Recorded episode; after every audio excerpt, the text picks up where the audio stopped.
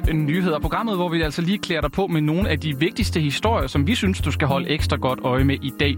Og i dag der skal vi zoome ind på den her tjenestemandsreform i forbindelse med, at et øh, flertal af pædagogerne i går stemte ja til den her nye overenskomstaftale. Og så skal vi altså også til USA, nærmere besendt Amazon, hvor en vigtig afstemning bliver talt op i dag. Og så skal vi selvfølgelig også tage et kig på dagens avisforsider. Din værter er Martin Sodman og Julie Vestergaard. Og så kan jeg sige godmorgen til dig, Julie. Godmorgen, Martin. Er du frisk? Ja, jeg er sådan okay frisk. Ja, det lyder godt. Så er du også klar til at uh, spidse lidt ører nu, fordi nu skal det jo handle om det, den her reform, som uh, mange nok ikke kendte så meget til før uh, starten af året her. Mm. Har du hørt om den her tjenestemandsreform før? Øh, nej, jeg vil sige, inden debatten startede sådan, ja, de sidste par uger og måneder, så har jeg faktisk ikke hørt om det før. Så jeg tænker, du kan gøre mig klogere på det. Jamen det kan jeg i hvert fald, øh, fordi det er sådan en, øh, en gammel lov fra 1969, øh, som sådan sætter fokus på lønforholdene for offentlige ansatte. Og sådan, hvis man skal gøre det meget kort og meget sådan generelt, mm. så er den sådan tænkt ud fra, at øh, det er altså manden, der er brød, øh, brødvindende, og så derfor har de mandlige sådan mandsdominerede fag fra dengang, de har altså nogle højere løntrin i de kvinds, øh, kvindedominerede fag. Mm. Grunden til, at den her reform den så fylder lidt meget i, den her, i, i de her dage, det er altså fordi, der bliver forhandlet overenskomstaftaler på det kommunale område, mm. som altså ligger lavt lønnet i forhold til nogle af de måske mere mandsdominerede fag fra den gang, kan man mm. sige. Ja. Og i går, jamen der stemte pædagogerne så ja til den her nye overenskomstaftale, men uh, her understregede formanden for BUPL, Elisa Rembler, altså også, at uh, aftalen her, den ikke løser de grundlæggende udfordringer med pædagogernes kønsbestemte lønefterslæb, som altså er et resultat af netop den her tjenestemandsreform. Vi har fuldstændig den samme frustration og den samme udfordring som sygeplejerskerne. Altså, vi ligger faktisk som den allerlaveste gruppe af, af de, der har en mellemlang videregående uddannelse. Og, øh, og det vil vi kæmpe for, men vi ved også godt, at overenskomstsystemet er sådan, at hvis nogen skal have mere inden for, øh, for øh, vores grupper i forhandlingsfællesskabet, jamen, så betyder det, at andre skal gå ned i løn. Og vi mener jo ikke, at det er fordi de andre de får for meget i løn. Så vi er simpelthen nødt til at få øh, ligestillingsministeren og alle andre politikere til at forstå, at de har et politisk øh, ansvar, som ligger tilbage fra øh, tjenestemandsreformen i 1969. Og det er den, der skal justeres og rettes op på, og det er, derfor er, de, er der nødt til at findes politiske løsninger på, på det her problem. Ja, som Elisa Remble, hun øh, nævner her, så er pædagogerne altså ikke de eneste, der er ret utilfredse med, at den her 50 år gamle lov, den stadig gør sig gældende i dag. Faktisk så har en øh, række faggrupper stillet sig sammen bag et borgerforslag om et opgør med den her tjenestemandsreform. Og en af medstillerne af forslaget, det, hende skal du øh, møde her. Jeg hedder Signe Jespersen, og jeg øh, arbejder til daglig som pædagog på en øh, skole med en øh, specialklasse i fritidsdelen. Vi er nogle øh, pædagoger og socialrådgivere og sygeplejersker og jordmøder, som er gået sammen om, at, øh, at vi have gjort noget ved det her lønefterslæb, som, øh, som vores faggrupper er, øh, er præget af, og øh, som trækker tråd helt tilbage til den her tjenestemandsreform fra 1969. Ja, borgerforslaget det hedder altså bare ophæve tjenestemandsreformen fra 1969, skab ligestilling i lønforhold mellem offentlige faggrupper.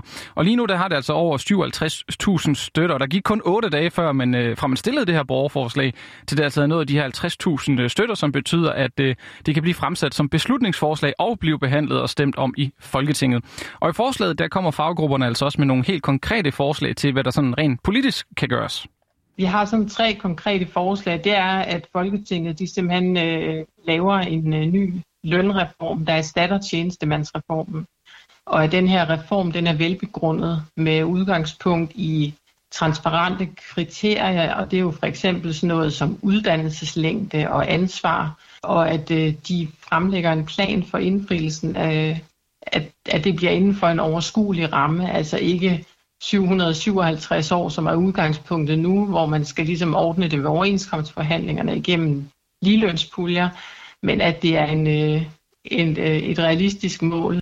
Men øh, så er spørgsmålet jo ligesom, hvad er reaktionen fra politisk side? Jamen, tidligere på måneden, der hævde Pernille Skipper fra Enhedslisten faktisk øh, ligestillingsminister Peter Hummelgaard i samråd om netop den her tjenestemandsreform.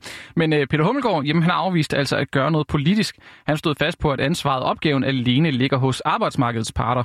Og jeg er enig i, at reformen i høj grad afspejler sin samtid. I Danmark er det sådan, at lønfastsættelse og lønindplacering er overladt til arbejdsmarkedets parter. Det er den danske aftalemodel, en model, som vi gang på gang fremhæver som den rigtige løsning for det danske arbejdsmarked. Derfor må og skal løsningen på ligelønsproblematikken findes i den danske aftalemodel. Det skal vi ikke bryde med. Nej, men øh, personerne bag øh, borgerforslaget, de håber altså alligevel, det vil få større politisk opbakning at ophæve den her tjenestemandsreform. For det er i alles interesse, at den bliver ophævet, mener Signe Jespersen.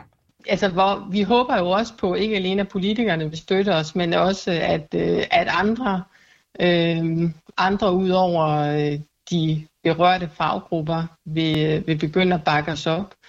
Øh, fordi i virkeligheden så er det jo et, øh, et samfundsproblem. Altså øh, for det første det her med, at, øh, at der vil komme til at mangle hvad hedder det, pædagoger og sygeplejersker og sosuer øh, i fremtidens velfærd, hvis ikke vi får gjort noget ved det her.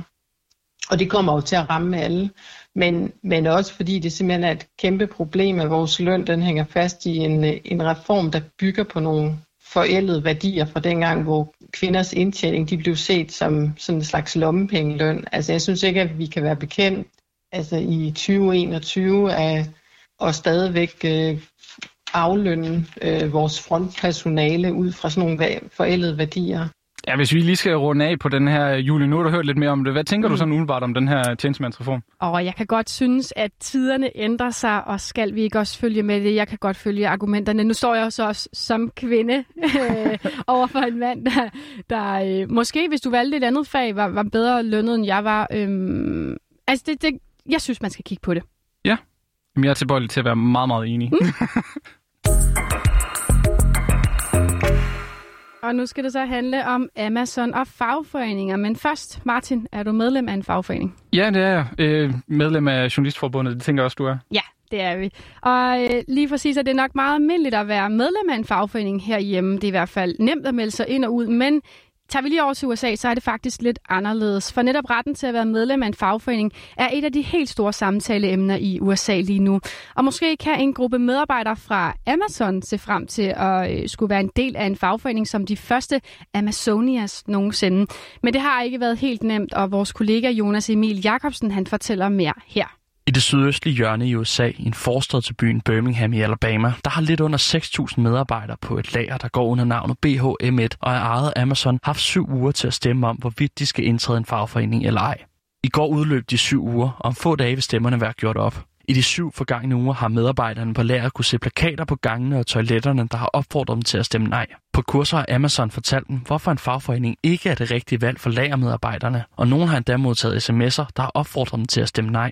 Kort sagt, Amazon har gjort alt, hvad der har stået i deres magt for, at medarbejderne på BHM1 ikke indtræder i The Retail, Wholesale and Department Store Union. Men hvorfor vil medarbejderne overhovedet have en fagforening? Det ved de, fordi når de møder ind på lageret, så begynder uret at tikke. Og det ur, det måler, hvor meget tid medarbejderen bruger på at løse opgaver, og hvor meget tid, der bliver spildt på ikke at løse opgaver. Al den tid, man bruger på at tale med kollegaer uden at lave noget, spise eller sågar gå på toilettet, den bliver registreret som spildtid. Og hvis en medarbejder har for meget spiltid, så kan de få en advarsel eller lige frem blive fyret.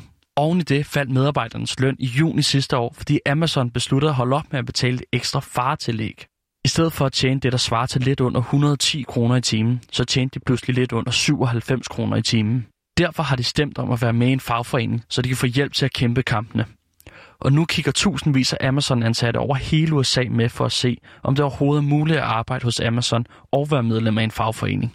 For hvis det lykkes for BHM1, så kan det måske lykkes for flere. Ja, og fagforeninger de har altså meget svære kår i USA. Arbejdsgiverne har nemlig friheden til at holde kurser for deres ansatte, der skal tale dem fra at blive medlem af en fagforening, hvilket de altså tit gør, når medarbejderne begynder at tale om netop fagforeninger. Og samtidig med det, så står det øh, arbejdsgiverne frit for at udelukke fagforeningerne fra øh, firmaets område, så de skal fange medarbejderne enten på parkeringspladsen eller i deres hjem, hvilket virker en lille smule absurd. Jamen, jeg tænker, hvor, hvorfor kæmper man så meget imod de her fagforeninger fra, fra Amazons side? Ja, altså hvis man spørger Amazon selv, så er det simpelthen fordi, det ikke er nødvendigt. Altså i 2018 indførte de en mindste løn i alle organisationens amerikanske grene på 15 dollars, altså næsten 110 kroner. Og de 110 kroner, de er nok ifølge Amazon selv Ja.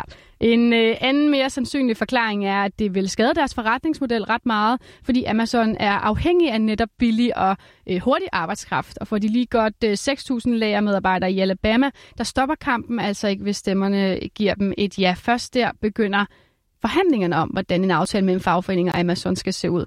Og selv hvis medarbejderne så har stemt ja, så er det sket før, at virksomheden har været så meget på tværs, at fagforeningen simpelthen har må, måttet give op. Ja, det er op ad bakke. Ja, det må man sige. Ja, og øh, her til sidst, så skal vi jo lige som øh, lovet kigge lidt øh, på avisforsiderne. Og hvad siger Jyllandsposten i dag, Julie? Jamen, her handler det om Facebook, og hvis man ikke er på Facebook, så risikerer man simpelthen at gå glip af vigtig viden fra blandt andet skolen eller arbejdet. Og der vil jeg jo faktisk bare lige skyde ind. Mm. Jeg har en søster, der ja. ikke er på Facebook. Det synes, og hun er en lille søster, hun er 20. 20? Jeg synes, og det ikke på helt... Facebook?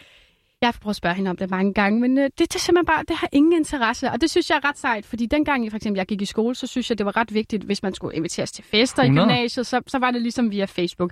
Nå, og ja. det, det, her, ja, det her med at gå glip af vigtig viden, det er i hvert fald noget, som en række eksperter siger til Jyllandsposten, og de opfordrer altså til, at man overvejer, hvilke platforme, der bliver brugt til at kommunikere med andre for.